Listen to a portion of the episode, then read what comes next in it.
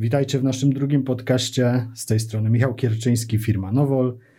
A przy drugim mikrofonie Rafał Mania. Dzień dobry, Rafale. Witam wszystkich. Dzień dobry. Cześć, Michale. Lakierniczy Globetrotter, technik szkoleniowiec od 17 lat w firmie Nowol. E, Rafale, od 17 lat pracujesz w Nowolu. W poprzednim podcaście słuchaliśmy Krzysia Grześkowiaka. Czy możesz w telegraficznym skrócie powiedzieć nam, jak wyglądała Twoja historia w Nowolu, jak się tutaj znalazłeś? E, no i w końcu, jak zostałeś jednym z najbardziej rozpoznawalnych techników w Polsce i właściwie w dużej części Europy? Uśmiechasz się, ale, ale taki jest fakt. Powiedz, jak wyglądały początki tej historii. Sklepiasz mi, bo bardzo łatwo jest odpowiedzieć na to drugie pytanie, na tę drugą część pytania, no bo po prostu byłem przez y, y, co najmniej dwa, prawie trzy lata y, sam, jedyny jako technik Nowola, pierwszy. Zaczynałem tutaj pracę tworząc z Łukaszem Kalarem pion szkoleń jeszcze w starym laboratorium, jak to nazywamy. E, pamiętam, jak rozpoczynaliśmy pracę razem z Arkiem Rzemyszkiewiczem. 1 września dzieci szły do szkoły, a my do pracy w Nowolu. Ale ja pracuję troszeczkę dłużej, bo Arek mnie przepuścił w drzwiach. Także e, no, też te 17 lat już jakoś tak błyskawicznie minęło. Natomiast propozycja pracy w Nowolu była akurat taką no, całą całą bardzo dziwną, e, dziwnym e, rządzeniem e, różnych losowych układów. Ja generalnie rzecz biorąc jestem lakiernikiem z przypadku. Mhm. I nigdy nie chciałem być lakiernikiem, ale tak jak żeśmy, jak, jak Krzysiu nawet wspomniał, po prostu gdyby mi się to nie podobało, to bym tego nie robił. Miałem inne wyjścia. Moim, właściwie to była y, praca na uniwersytecie.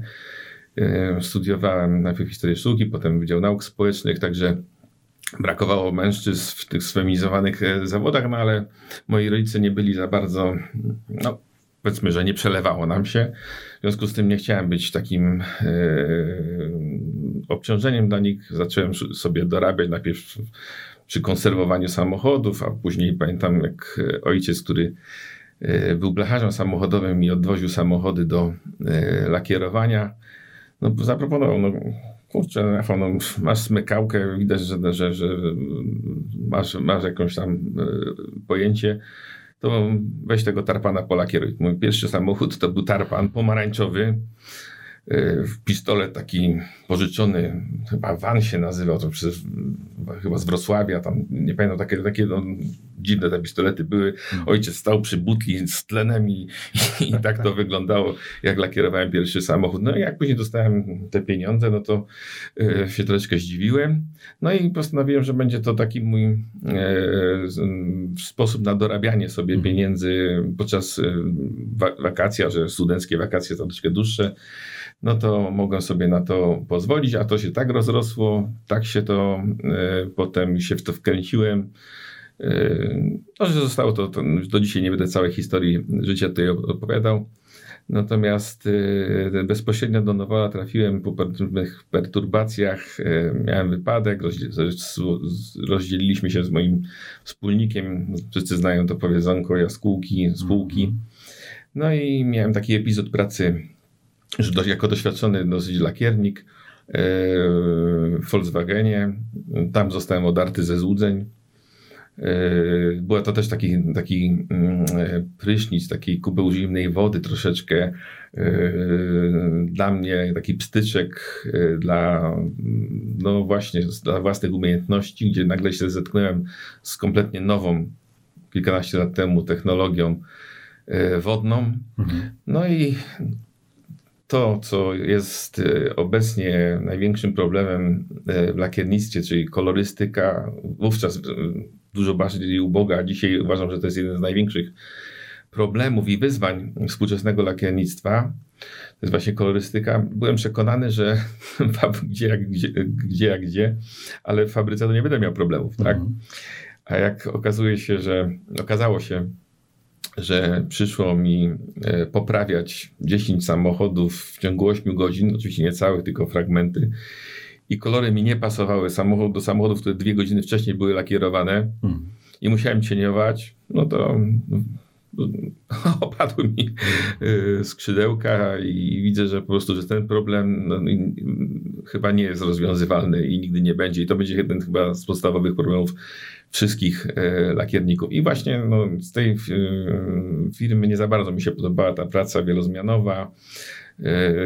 No, chciałem odejść i w tym momencie dokładnie, dokładnie w dniu, kiedy złożyłem wypowiedzenie, zadzwonił do mnie Grzesiu Bójcik, tak zwane dziecko Nowola. e, no, jeden z, naj, z naj- z najstarszych przedstawicieli stażowo, e, oczywiście, bo to młody chłopak e, jako przedstawiciel regionalny. I zaproponował właśnie taką mm, rozmowę, nie był zainteresowany pracą w Nowolu, przy pokazach. Jeszcze czas nawet nie, nie, nie, nie za bardzo było używane słowo szkolenia, bo nawet żeśmy nie, jeszcze, jeszcze nie, nie to, to nie było, że dzisiaj, dzisiaj pewne rzeczy są, wydają się takie normalne, oczywiste, nie? A w ten czas to sami nawet chyba przypuszczam, że i Łukasz, i Przemek Krupa, i prezes Olewiński, którzy byli na rozmowie ze mną, też sami do, do końca nie wiedzieli, Mhm. e, jak to będzie mm, wyglądało, co będziemy e, robić, a chyba formuła, którą rozpoczęliśmy z Łukaszem, no się przyjęła, skoro po dwóch latach już było, trzeba było szukać kolejnych dwóch osób, kolejnej pary, a teraz już jest nas kilkanaście osób, a i tak ciągle nie starcza. Także wydaje mi się, że wykonaliśmy, jak to mówią, kawał dobrej, nikomu niepotrzebnej roboty. Tak było. E, No, oczywiście śmiechy śmiechami, ale, ale dzisiaj pewnie nikt w tym zawodzie nie wyobraża sobie e, pracy bez e, szkoleń i bez kształcenia się właściwie ustawicznego, bo non-stop wchodzą jakieś nowe technologie. Sam wspomniałeś o kolorystyce i tutaj też przecież każda duża firma prowadzi szkolenia.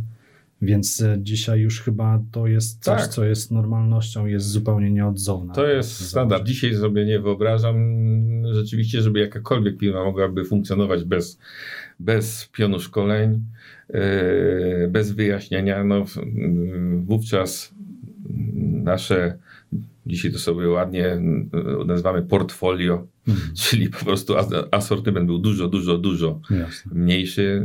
Y, W trakcie dopiero pojawiała się Spectral, y, w trakcie mm, pojawiła się idea, mm, taką, którą sobie wymyśliłem, Nowor for Classica, która później nabrała troszkę innej, y, in, zupełnie innego wymiaru. Także to się, wiele rzeczy się ro, rodziło i rzeczywiście to zapotrzebowanie na wyjaśnianie, jaka jest różnica między tym a tym produktem, y, jak trzeba zastosować jedno, drugie, za, zapytania związane z, no, nie, nie powiedziałbym reklamacjami, no tylko z problemami lakierniczymi, Mhm. tak? Komuś coś się dzieje, jedziemy, wyjaśniamy. To w sposób naturalny nakręciło jakby taką właśnie e, no, spiralę tego, co teraz dzisiaj określamy szkoleniami, tak? Mhm. czyli już takie bardziej metodyczne, bardziej nie, nie takie reaktywne, e, niedoraźne, ale bardziej takie systematyczne, metodyczne mm, podejście do, do, do, te- do przedstawiania różnych problemów lakierniczych. Mhm.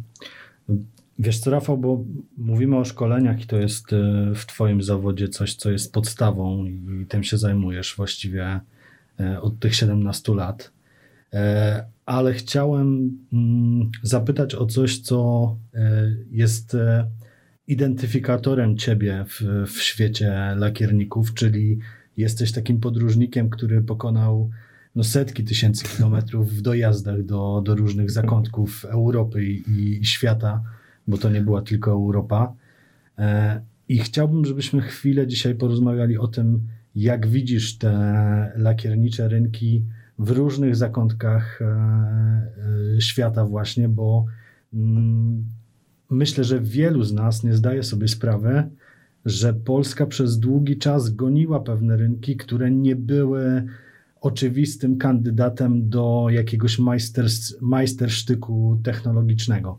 Jak ty na to patrzysz dzisiaj? Myślę, że porównanie tak z- zachód, wschód, ma, za, zachód, Dokładnie, o to mi chodzi.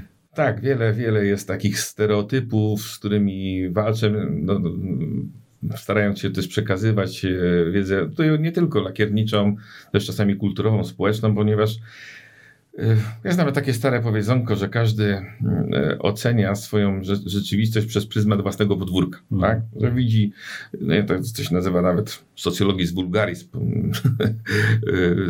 w nauce, że po prostu no, oceniamy rzeczywistość taką, jaką ją widzimy, że cały świat jest taki, jaki, mm. jaki widzimy.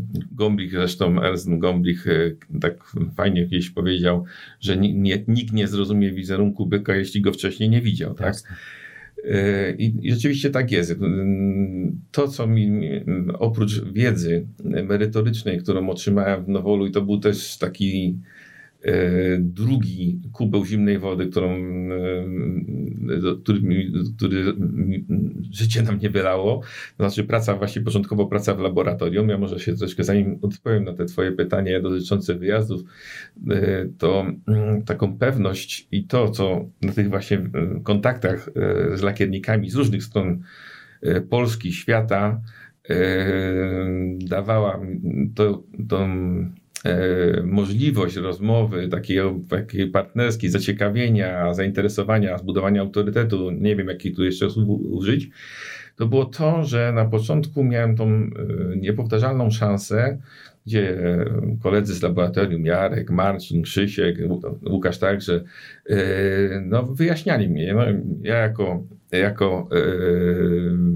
humanista, dla mnie pojęcie pewnych kwestii no, było troszkę trudniejsze, mm. tak? Mm. Ale oni w ten czas mieliśmy więcej troszkę czasu, wyjaśniali mi i i to jest to, co e, cechuje e, też i kilku naszych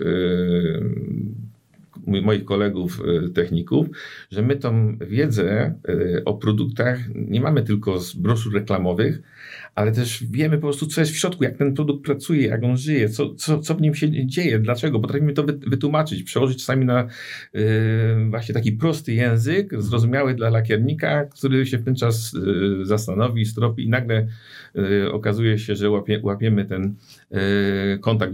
I każdy sobie tworzy różne teorie. To jest nagminne. Ja również, tylko tyle, że miałem pewną pokorę w związku z tym, e, że no, nie byłem zawodowym lakiernikiem, nie czułem się takim przez wiele lat. E, no ale również ulegałem tej, tym różnym mm, stereotypom, wyjaśnieniom. E, stało się to dlatego, że, że to nie zadziałało lub to. Takie różne teorie chłoporozsądkowe. I proszę mi wierzyć, że 70%, tak, tak strzelam, tych wszystkich domowych teorii, które były wymyślane w trakcie tej pracy zawodowej, tej, tej, tej pierwszej fazy, powiedzmy pracy zawodowej, które się pojawiały problemy bardzo często te teorie po prostu były zupełnie, no tutaj musiałbym jakiegoś tam wulgaryzmu użyć, więc wolę lepiej nie mówić, hmm. e, ale były niezgodne z tym, jaka była rzeczywistość. Także to, to było bardzo takie dla mnie istotne, hmm. że ja dzięki e, kolegom z laboratorium zrozumiałem, e, te, zrozumiałem te produkty i chciałem i do tej pory chcę. I mimo upływu tylu lat ja ciągle, ciągle się łapię na tym, że z taką czasami nie potrafię, ja się powstrzymuję tutaj przed tym mikrofonem, bo ja nie potrafię mówić bez takiej czasami e, ekspansywności, takiej, takiej, takiej e, e, pasji, bo chcę tym ludziom przekazać tą wiedzę, żeby nie popełniali tych samych błędów, które mhm. ja. I to nie ma znaczenia, czy to jest właśnie Polska, czy to jest jakaś zagranica. Tu taka właśnie ciekawa rzecz, właśnie jeżeli chodzi o wyjazdy zagraniczne, no ja nie znam za bardzo e, języków perfekcyjnie. Mhm. Milczę w 14. E, przepraszam bardzo, w 15, bo e, rok temu nauczyłem się milczeć po albańsku. Świetnie, Także, ale taka, myślę, że to nie, nie jest odkrywcze. E, że profesjonaliści się dogadują czasami bez słów. Nie? E, pamiętam w, Chinach e, Jasiu, nasz kolega, pozdrawiam go serdecznie, bo dawnośmy się nie widzieli. No jakiś Chińczyk tam no tam się pytał o, tam, o coś, jak miał jakiś problem. I proszę wierzyć, że zanim ja się zdążył przetłumaczyć, ja już wiedziałem o co chodzi, a jak ja zacząłem tłumaczyć, znaczy zacząłem wyjaśniać, to on już też wiedział o co mi chodzi, w czym była, e, w czym leżał e, Czyli jest problem. jakaś taka nić porozumienia między lakiernikami na całym świecie właściwie. E, Tak, oczywiście. No, są, oczywi- są, są pewne problemy językowe, to co chyba żeście wspomnieli w poprzednim podcaście, że, że jest, jest ten, ten, ten specyfika języka. Nie tylko chodzi o sam język, tylko też jeszcze o żargon. Jasne. lakierniczy, nie? Yy, także yy, tutaj mógłbym też, zastanawiam się właśnie, bo ostatnie, osty- ostatnie dwa lata, no troszeczkę COVID pokrzyżował plany. Yy, mamy takie wyjazdy Manix on Tour, Mania on Tour, gdzie przejeżdżam po całej Polsce i zastanawiam się powolutku, czy nie, e, czy nie zrobić czegoś takiego jak słownik e, lakierniczo, lakier, e, lakierniczo-polski, polsko-lakierniczy, ponieważ w różnych regionach kraju bardzo różnie się określa różne rzeczy i ja się muszę czasami dobrze zas- zastanowić, czy jest to komunikatywne, tak? No bo na przykład, tutaj nie wymieniam miejscowości, ale ktoś mi mówi, że a, a, a Kajsa możesz nałożyć tą politurę, nie? a jak nakładamy tą politurę, to no, dla mnie politura, nie, to wiesz, rozumiesz, nie, to jest no, jakiś wosk, jakiś Mhm. tego, nie, a z takim małym regioni, regioniku oni nazywali tak lakier bezbarwny, nie. Mhm. Po jakimś y, czasie zorientowałem się, że tu chodzi właśnie o lakier bezbarwny, więc także y, tego ty- typu sytuacje, wiesz, nie dość, że jeszcze właśnie różne języki, a jeszcze do tego włączyć y, żargon, no to ta komunikacja no, no może być jakaś utrudniona, no ale nie miałem z tym większych, e, znaczy nie, no nie, nie, staram się nie mieć z tym większych e, problemów, staram się przyswoić te, chociażby tę, te słowa, te, e, tą, tą mm, jakieś wyrażenia, które na danym rynku mm, są, są zrozumiałe. Mhm.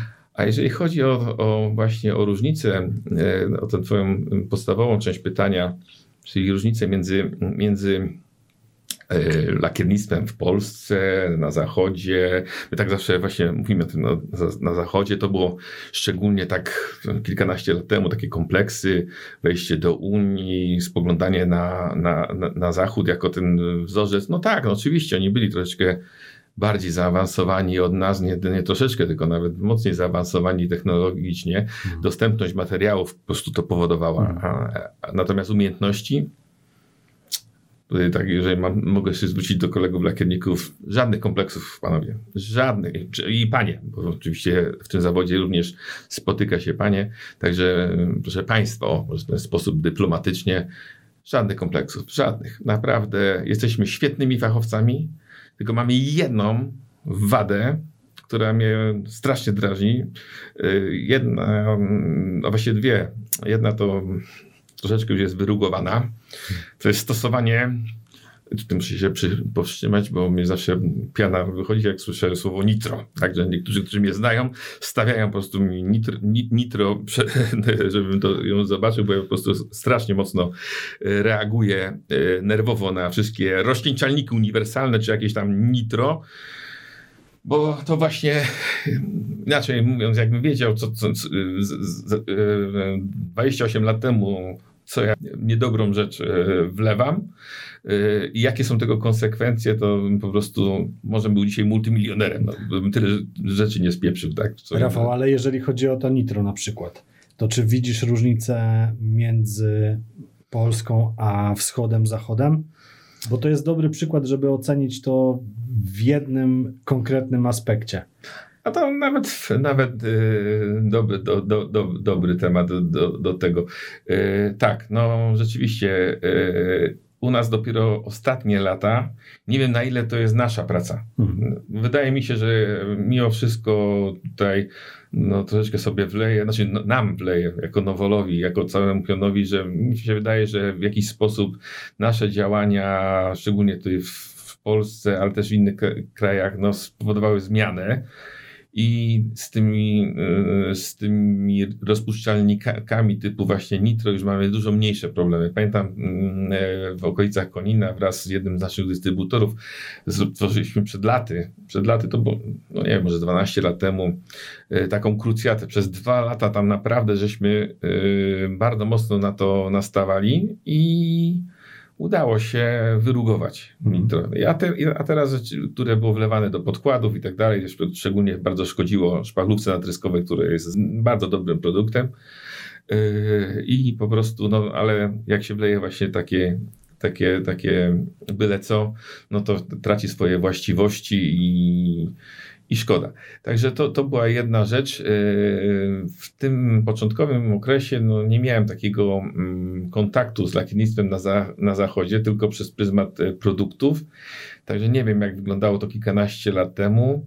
Yy, później, yy, no tam rzeczywiście no, używano prawidłowych produktów. Oprócz może tam niektórych krajów w koloniach na przykład francuskich czy, czy, czy północnej Afry, e, Afryce, no to tam rzeczywiście tam aceton, bo tak, tak nazywają e, rozpuszczalnik nitro, jest stosowany praktycznie do e, wszystkiego, ale też jakość wylakierowań tam jest dosyć niska. Natomiast jeżeli chodzi o wschód, to z tym problemem się jeszcze ciągle borykamy, ale aczkolwiek już teraz też widzimy postęp i tutaj blisko, blisko naszej granicy Ukraina, Białoruś, no, nawet państwa Pribałtyki, Rosja, yy, w centralnej Azji, no od Morza Czarnego jeszcze aż po Chiny, no to no bywa, yy, że, że, że jeszcze się ciągle z, z tym spotykamy, ale też dystrybutorzy nauczyli się wykorzystywać nas w sposób prawidłowy, to znaczy rzucają nas właśnie w takie miejsca, gdzie, gdzie widząc, e, jaki skutek odnosi e, spotkanie, szkolenie, mm, e, wyjaśnienie, mhm. że to się potem przekłada na, na, ich realne zyski, na sprzedaż, na, na mniej problemów po prostu chociażby. To już jest też korzyść, jeżeli masz mniej problemów Jasne. z klientami, no to, to się tak właśnie zmieniło, bo, bo na początku to bywało to różnie. Często żeśmy mm, byli po prostu wpuszczani yy, do lakierni, takich, które chciał nam po prostu dystrybutor pokazać, pochwalić, bo nie chciał, bo mu było wstyd z jakichś tam powodów. Yy, te różnice kilkanaście lat temu były po, po, znaczy potężne, duże. Mhm. Do tej pory powiedzmy między Dalekim Wschodem, nie mówię tutaj o regionach, tutaj o naszych sąsiadach, którzy przyjeżdżają tutaj do nas do pracy, tak jak my pojechaliśmy do Anglii, Francji, Niemiec, e, Hiszpanii, czy tam innych nawet krajów. E, no, e, zaczęto, zaczęto nas właśnie nam wykorzystywać w sposób bardziej prawidłowy. To znaczy właśnie tam, gdzie nas nie ma, gdzie są problemy właśnie, albo tam, gdzie nas po prostu nie ma. Nie tam, gdzie jest, jest po prostu, wszystko jest ładnie, pięknie, klepiemy się po, hmm. po plecach. No i moim zadaniem no, jest też takie no, troszeczkę, no, no, powiedzmy, szpiegowanie, no, to, to zabrzmi zbyt gór, górnolotnie, ale tak naprawdę, już teraz poważnie, no to jeżdżąc po tych różnych krajach, a od początku swojej pracy już drugim miesiącu już wyjeżdżaliśmy chyba z Łukaszem na, na Litwę. E, cała, co, co, dwa miesiące byliśmy na, na, na Pribałtyce. Przyjeżdżali klienci z Białorusi, z Rosji, także te kontakty się, e, się e, od razu, od razu rodziły. I zacząłem też, no właśnie, no też nas wypytywać, jak to wygląda, no bo co innego przedstawi dystrybutor, co innego wynika z excelowskich tabelek, a co innego można zobaczyć yy, własnymi oczyma. No wiadomo, że każda z tych metod poznawczych e, rynku jest sama w sobie pojedyncza, no, ograniczona. Ja też nie jestem w stanie ani moi koledzy objechać wszystkich lakiernie, ale jeżeli jesteśmy w jakimś kraju, jeździmy do niego regularnie dwa, trzy razy y, w, w, roku minimum i od kilkunastu lat, no to proszę mi wierzyć, że no, czy wydaje mi się, że już możemy w jakieś miarodajne, wiarygodne e, opinie o danej, e, danym kraju, danej nacji no, wy, wyrazić. Mhm.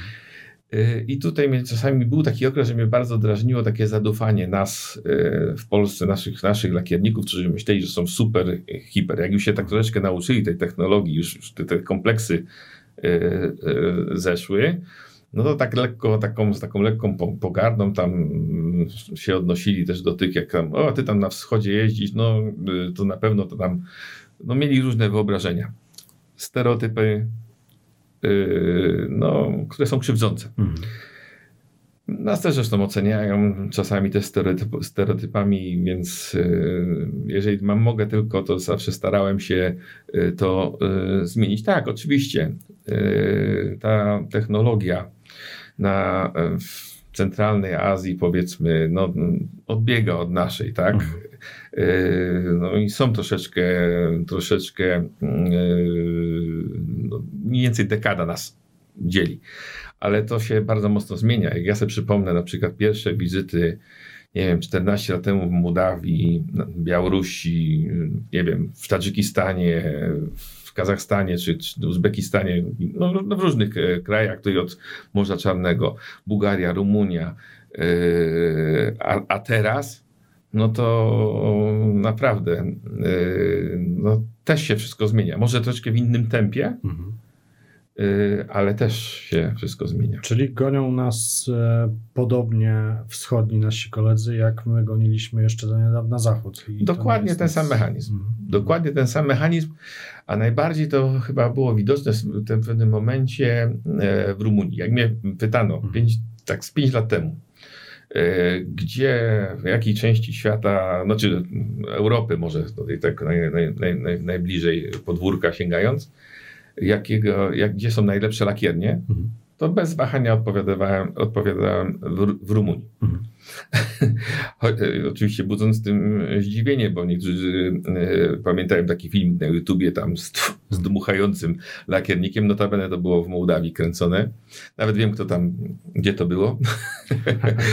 Mołdawię to znamy e, z- e, bardzo dobrze. No, niewielki kraj, aczkolwiek bardzo mocno zróżnicowany, a tutaj już nie będę w, te, w, cie- w takie rzeczy tutaj e, wnikał, bo, bo tam są tak naprawdę trzy, trzy, trzy w małym, malutkim kraju, a mamy niewiele osób wie, że jest tam autonomiczna Republika Gagauzji, bo to jest Besarabia. Mhm.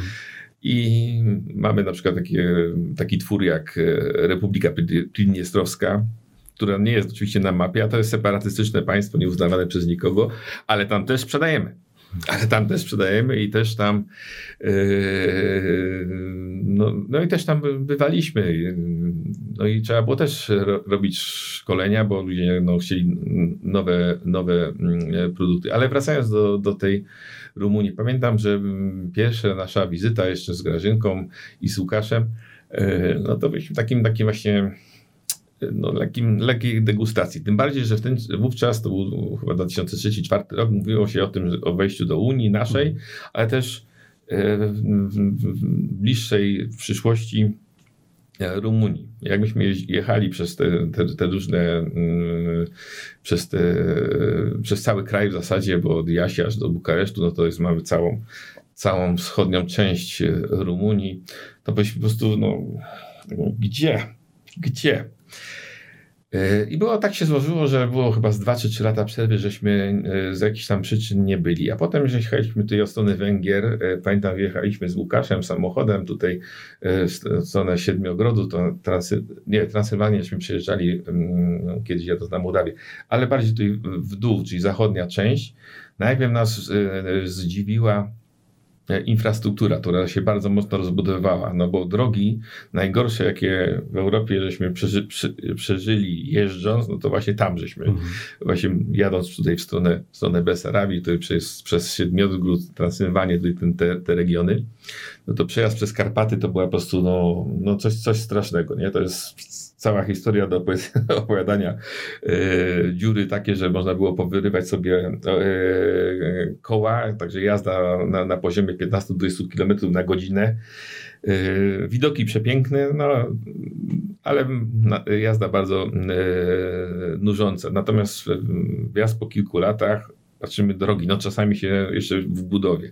Druga rzecz, która nas uderzyła, no to właśnie lakiernie, y, które były bardzo dobrze wyposażone no i wszędzie na strefach przygotowawczych, kabinach, białych strefach, y, na takich y, boksach, w których są mieszalniki, Unia Fundata, Unda Fundate, tam bez przerwy y, wszędzie było widać te naklejki, że wykorzystali te fundusze, No, właśnie o tak? E, a różnica i, i na ten moment e, to była naprawdę potężna różnica między naszymi lakierniami, a tymi na właśnie tam, chociażby w tej wspomnianej Rumunii. A z czego to wynikało? Oczywiście sobie zaraz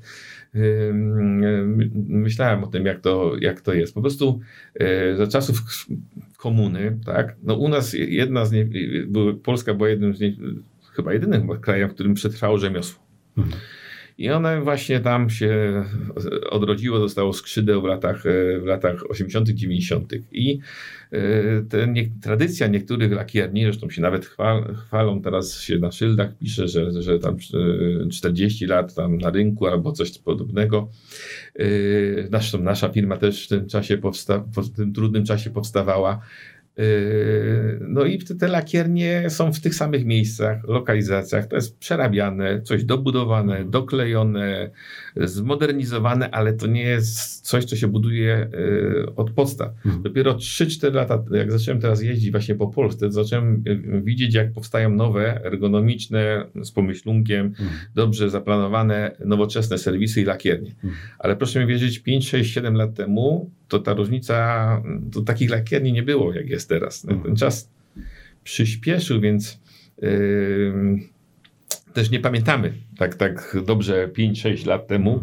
Natomiast, yy, natomiast no ja to widzę po prostu. Mam tam ten, ten punkt yy, odniesienia, ten właśnie to, co tutaj nawiązując do tego powiedzenia, że przez pryzmat własnego podwórka yy, ta, ten typ pracy, y, którą realizuję w Nowolu, którą, ten komfort, y, z którym mi stworzyła praca właśnie w Nowolu, że mam punkt odniesienia. Mhm.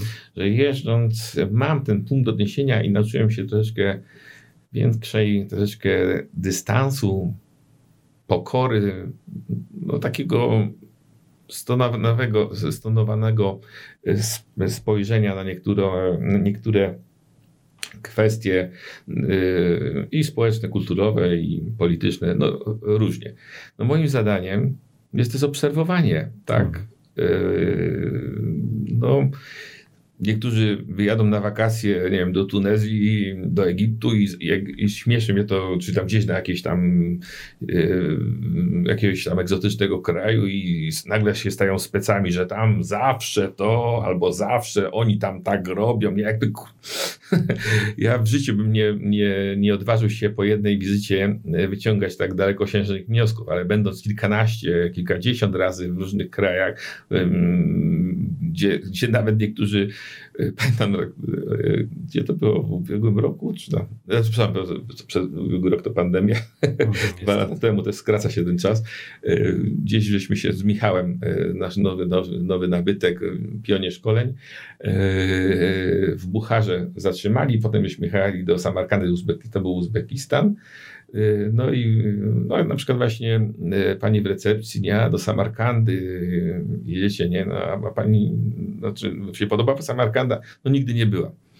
No także się okazuje, że no, dużo osób też w, na przykład w Lublinie nie było, nie? Więc po prostu, yy, a my czasami właśnie mamy, mamy, ten, mamy tą sposobność, że przez sieć naszych dystrybutorów, klientów, no czasami, no rzeczywiście, jak tak spojrzeliśmy na mapę, to byliśmy praktycznie wszędzie w niektórych, e, niektórych e, znaczy wszędzie, no, w wielu zakątkach e, różnych, różnych państw, różnych, no tak, regionów mhm.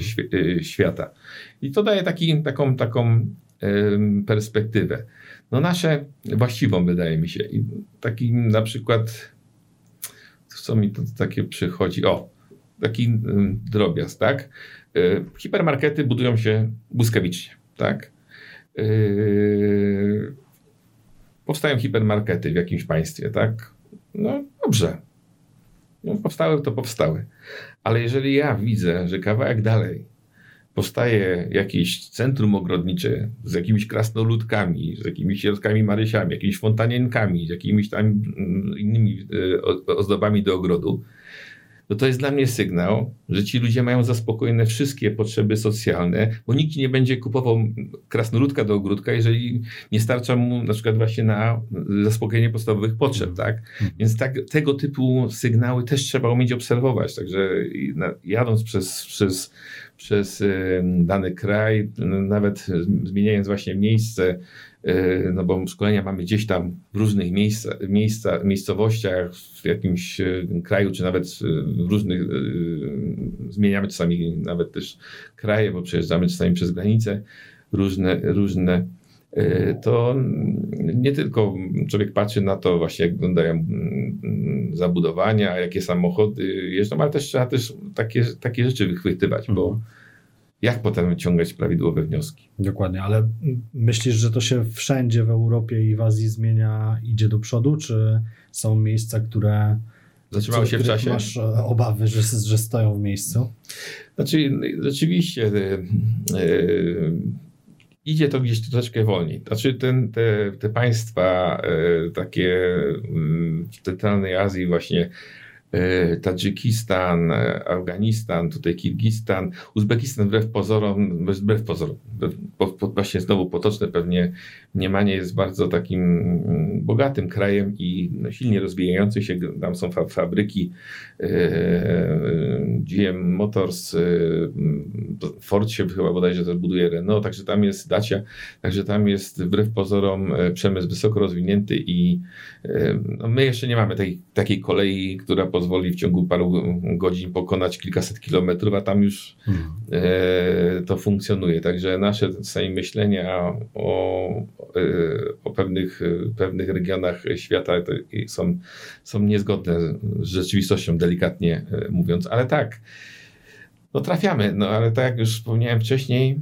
jest to czasami świadomy e, wybór naszych dystrybutorów, którzy kierują nas w takie miejsca, żeby po prostu wyciągnąć tych ludzi. Hmm z XX wieku i postawić XXI wiek. Ale to nie trzeba lecieć do Tadżykistanu, e, żeby, żeby tego doświadczyć, bo u nas niestety też jest tak, że jeżdżąc po Polsce, nadal widzę, że wielu lakierników siedzi jeszcze ciągle z technologią w latach 90. E, XX wieku. Hmm.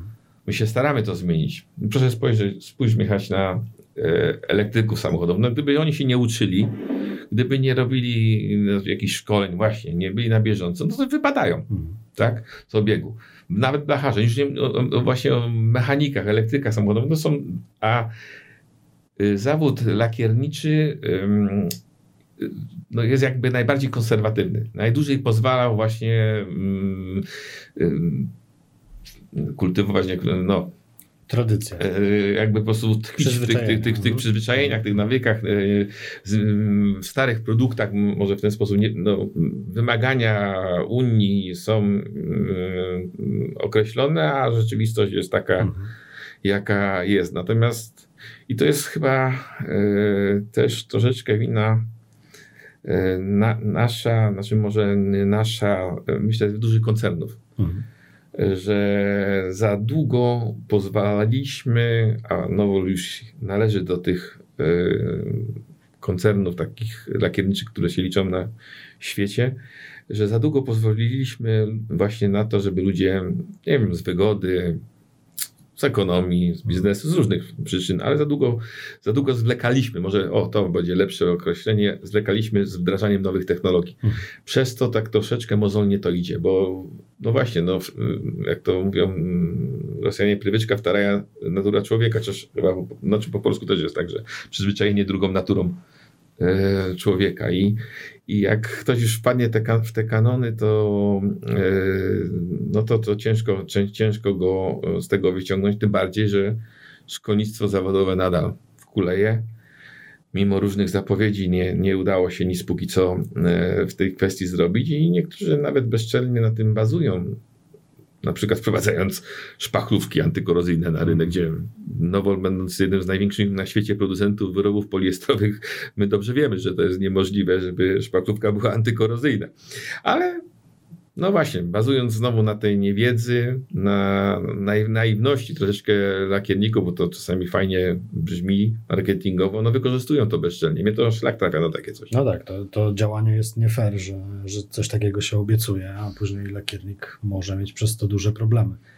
E, No i cały czas utwierdzamy go w tych jego przekonaniach, że, że coś może zadziałać, a, a jednak nie do końca powinno działać lub nie jest to zgodne z e, technologią. No mam nadzieję, że nam się to, to uda mm, zmienić, bo ostatnie e, takie 3-4 lata to tak tknęła we mnie nadzieja, widząc chociażby na przykład po sprzedaży, po matematyka to nie kłamie, mm, po, po tym jak na przykład rozwija się technologia oparta na stosowaniu epoksydu. Mhm. Że teraz rzeczywiście naprawdę, jeżeli mnie jacyś lakiernicy słuchają w tej chwili, no to słuchajcie, no bez epoksydu, no, przy takiej jakości samochodów, które są obecnie wykonywane, no to nie ma szans na to, żeby to była porządna robota wykonana. No, y, musi być dobre zabezpieczenie anty, antykorozyjne, izolacja, podłoże.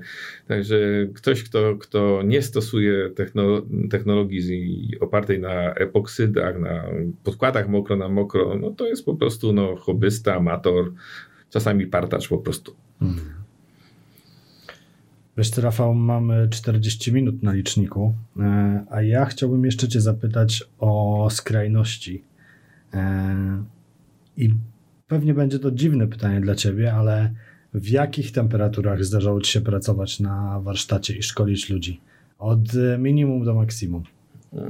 Minimum to, to, e, no to było chyba właśnie granica e, w ogóle e, reakcji chemicznych w, w lakierach i podkładach akrylowych. To jest 9, 9 stopni. Także tam było chyba bodajże 10, e, no para z ust leciała.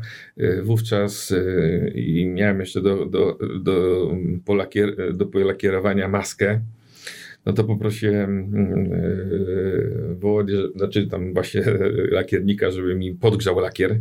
Ja nie wiem, czy on go w ognisku trzymał, czy gdzie, no jak przyniosłem tą puszkę, to mogłem ledwo utrzymać, była taka gorąca.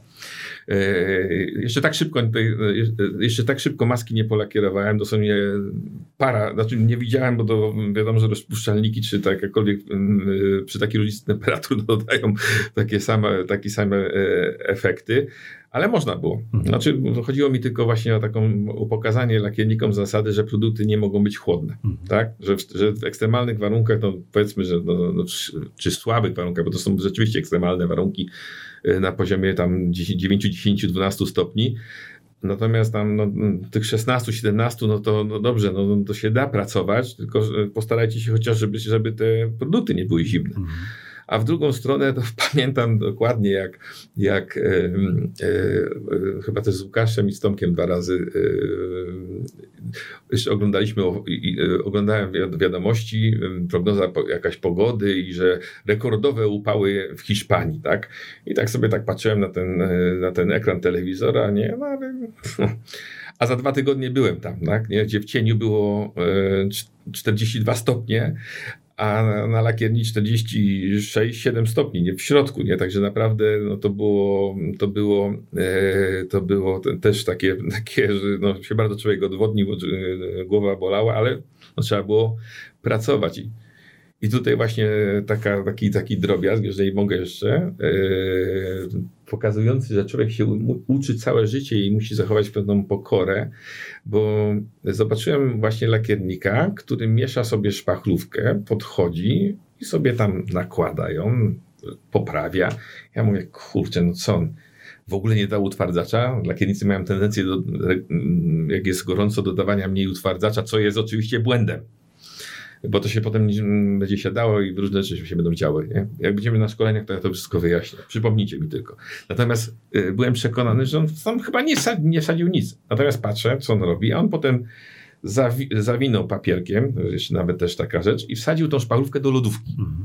Wyciągając ją z- z lodówki, tak, punkt rosy, żeby mu nie wpadła nawet do, do środka ta woda, także można w ten sposób sobie e, wykombinować. Ja potem pamiętam, byłem w Bułgarii albo w Mołdawii i właśnie i mówię, a koledzy, tutaj mam dla was taka, ta, taką świetną poradę, y, taki, no u was też bywają takie żarkie dnia, takie no, gorące, gorące y, momenty, y, no to y, słuchajcie, bardzo fajnie, o ile zimą was na- nakłaniam do podgrzewania, na przykład lakierów, to możecie spokojnie sobie na przykład szpachlówkę wsadzić do lodówki. Tam zawsze lodówka y, stoi y, w tych, y, tych krajach, nie?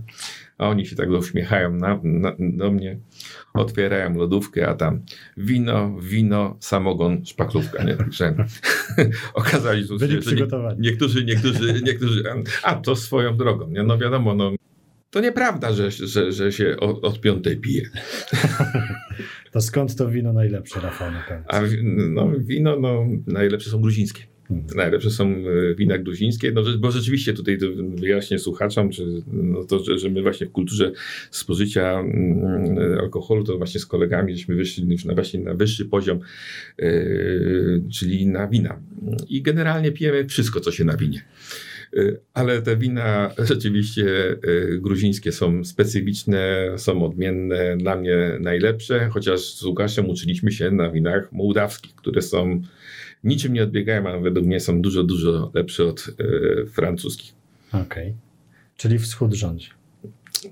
Południowy wschód. Południowy wschód, tak jest. Em, no dobra, mm, dobrnęliśmy do końca. E, Nie spodziewaliśmy się chyba, e, że to będzie taki czas, ponad 45 minut. O, przepraszam. Jakby, nie, Rafał, myślę, że to jest na tyle ciekawa rozmowa, że nasi słuchacze nie będą na nas e, bardzo obrażeni i wściekli. Mm, Dziękuję Ci bardzo. E, Ja dziękuję. Myślę, że musimy się spotkać jeszcze e, w kolejnych odsłonach, bo, bo te rozmowy są z Tobą niezmiernie ciekawe. Zapraszamy na nasze kolejne podcasty. Żegna się z Państwem Rafał Mania. i Michał Kierczyński. Do usłyszenia.